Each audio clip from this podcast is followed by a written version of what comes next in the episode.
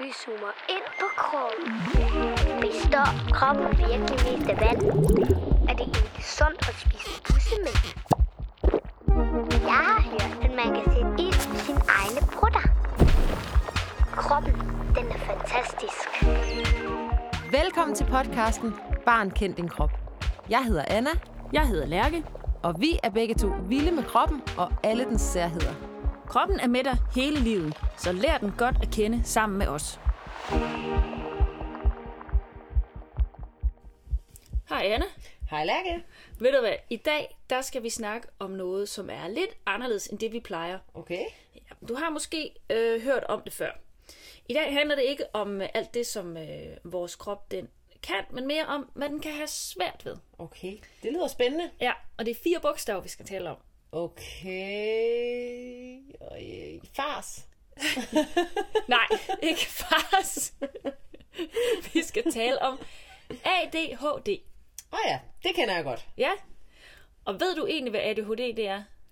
Ja, det ved jeg godt. Altså, det er jo sådan en slags øh, sygdom, kan man sige. I hvert fald noget, som man kalder en diagnose. Ja, hvad er en diagnose egentlig? Jamen, det er sådan noget, som at fortæller noget om, hvad det er, man fejler.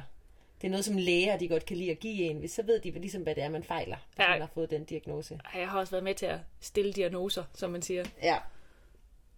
Men altså, det er faktisk sådan, at nogen de kan godt være lidt bange for diagnoser. Men de er jo egentlig mest ment for sådan ligesom at kunne hjælpe en, sådan så at man kan vide, hvad det er, man fejler, og hvad det er, der er svært for en, og hvordan man bedst kan blive hjulpet. Ja, det er rigtigt. Ja. ADHD, det er det, man kan kalde for en hjernedysfunktion. Okay, så spoler vi lige tilbage. hvad, hvad filerne er en hjernedysfunktion? Jo, men altså man kan jo sige, at en funktion, det er den måde, hjernen fungerer på, for eksempel. Og hvis den så er dysfungerende, så fungerer den mindre godt. Okay. Så øh, Så det kan være måske, at noget af hjernen ikke er lige helt så godt udviklet, eller lidt langsommere udviklet end hos andre på, en samme, på samme alder, for eksempel. Ja, nemlig. Og øh, hos børn med ADHD, der er den her hjernedysfunktion, øh, den kan man se ved, at, øh, at det kan være svært at koncentrere sig, og øh, det kan også være svært at holde sig i ro. Ja, det er rigtigt, Ærke. Men er det ikke også rigtigt, at det er jo ikke noget, man selv kan gøre for? Lige præcis, det er overhovedet ikke noget, man selv kan gøre for. Øh, og det er også tit noget, man hører om hos børn. Øh, voksne kan altså også godt have ADHD, øh, men som regel så opdager man, øh, opdager man det, når man er barn, og det er altså noget, man er født med. Ja, og, og der er faktisk sådan... Hvis nu der er 100 børn, så er der sådan to-tre stykker af dem, som har ADHD. Og øh, så derfor så er der jo stor sandsynlighed for ligesom at møde nogen. Så hvad vil det sige? Altså, hvor mange er der så i hver skoleklasse? Så er der måske sådan cirka en i hver tredje eller fjerde klasse. Okay. Altså ikke når man går i tredje og fjerde klasse. Nej, i hver tredje. I hver, I hver tredje eller hver fjerde klasse. Ja, okay. Altså, det er jo slet ikke sådan, at alle mennesker eller børn med ADHD, de er ens, eller har det på samme måde. Det er faktisk meget forskelligt, hvordan det påvirker en. Og der er øh, flere forskellige ting, som kan være særlig svært, hvis man har ADHD. Er det ikke rigtigt, Anna? Jo, det er nemlig rigtigt. Og altså en af tingene, ikke? Det er noget, som man kalder opmærksomhed. Og Lærke, kender du godt det der med, at det er svært at koncentrere sig? Ja, Ja. Det tror jeg, alle synes en gang imellem. Men hos øh, børn og voksne med ADHD, så er det faktisk rigtig svært at koncentrere sig. ja, hvordan for eksempel? Jamen, hvis man nu for eksempel sidder i klassen, og man skal koncentrere sig om at læse, og så er der lige en, der taber en blyant, så, så kommer man til at, at blive opmærksom på det, der, den der blyant, der bliver tabt, i stedet for at koncentrere sig om bogen. Eller hvis man sidder derhjemme, og ens mors telefon ringer, så, så kan man slet ikke lige finde ud af at koncentrere sig om det, man ellers lige var i gang med. Okay. Men, Men- er, altså, er det sådan, at man så overhovedet aldrig nogensinde kan koncentrere sig? Nej, det er det slet ikke. Altså, man kan godt koncentrere sig om nogle ting, men man bliver lidt lettere distraheret. Ved du, hvad det betyder? Ja, det er sådan noget med, at, øh, at selvom man skulle koncentrere sig om en ting, så kommer der noget lige ind fra siden, som gør, at hups, så glemmer man lige, at man skulle koncentrere sig om det der. Ja, lige præcis.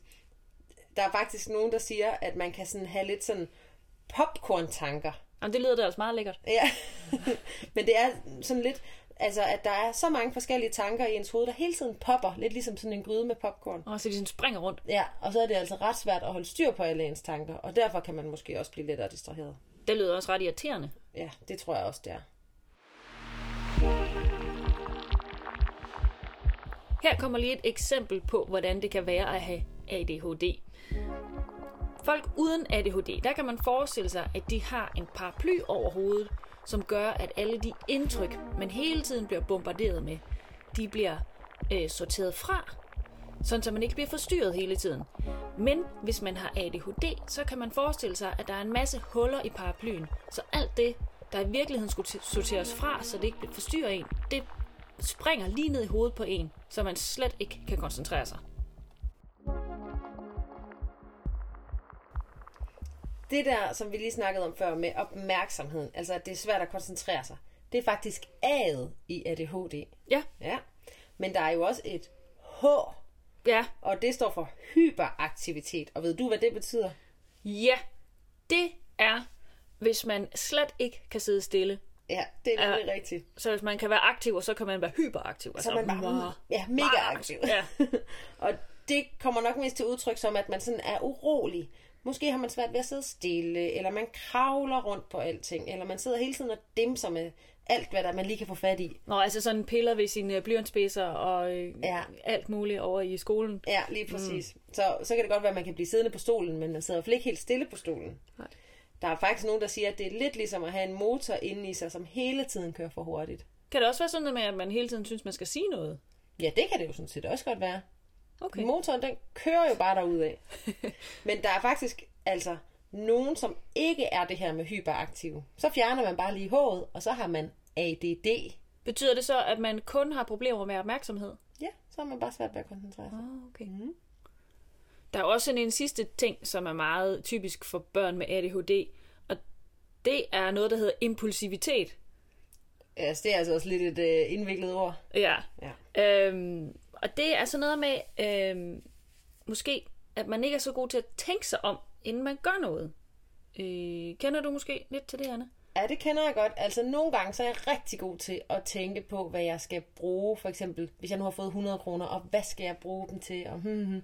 Men det kan også være en anden dag, hvor jeg lige kommer forbi en isbutik, og inden jeg overhovedet får tænkt mig om, så har jeg allerede købt en is. Okay, selvom du i virkeligheden tænkte, det var klogest at lade være. Ja, præcis. Ja, okay. Men altså, alle mennesker kommer jo til at gøre ting, hvor de ikke helt har fået tænkt sig godt nok om. Men når man har ADHD, så kan det være, at man gør det endnu mere. Ja, og det er jo faktisk altså ikke altid så smart, fordi man kan godt nogle gange komme til at gøre nogle ting, man fortryder bagefter. Ja, nemlig for eksempel, at man kommer til at råbe eller sige nogle grimme ting til nogle folk. Ja, eller nærmest er kommet til at slå nogen, inden man overhovedet fik tænkt sig om og stoppet sig selv. Ja.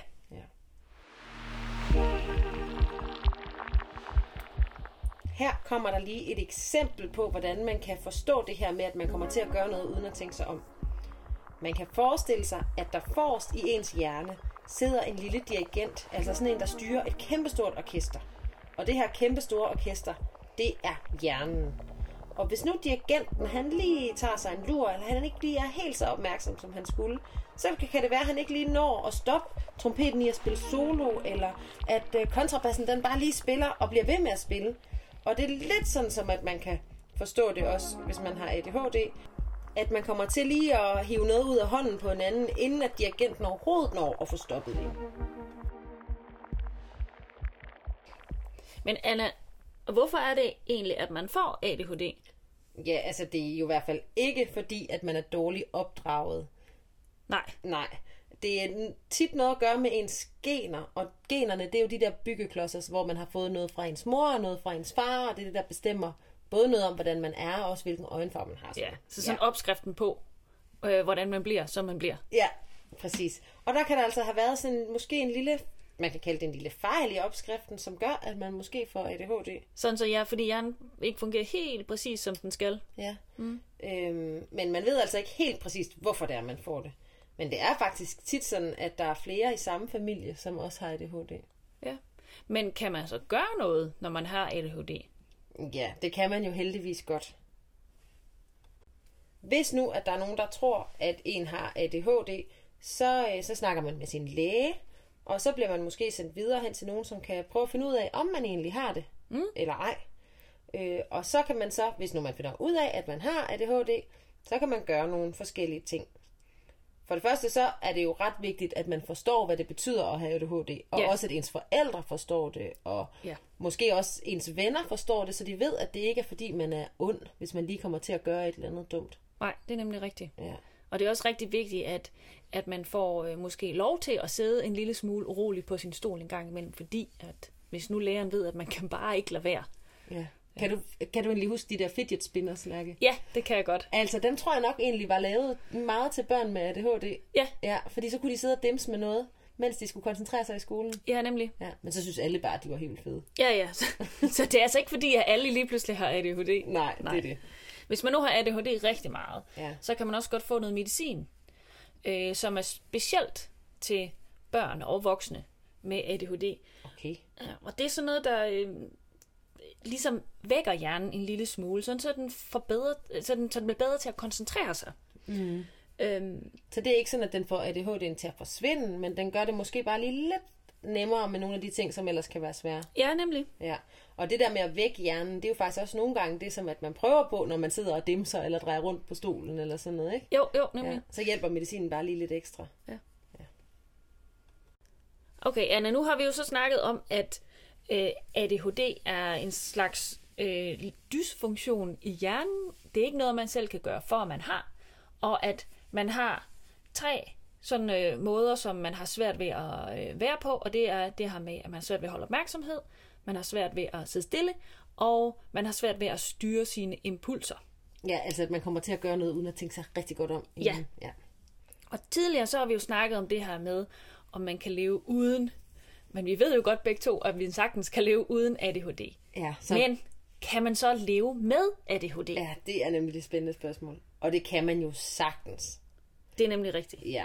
Og for nogen er det faktisk sådan, at det bliver lidt bedre, når man bliver ældre. Fordi at hjernen, den udvikler sig mega lang tid. Selv når du er voksen, så bliver den ved med at udvikle sig. Helt indtil du er sådan i midten af 20'erne. Så man kan vokse fra det? Ja, det kan man godt. Og man kan også måske vokse fra, at det er rigtig svært, så kan det ligesom blive lidt nemmere måske at koncentrere sig eller sådan noget. Ja, og så kan man jo også få medicin, som kan gøre, at man har lettere ved at koncentrere sig og alt det andet. Ja, det er rigtigt. Men altså, jeg kender en, der engang har spurgt mig, om det er farligt.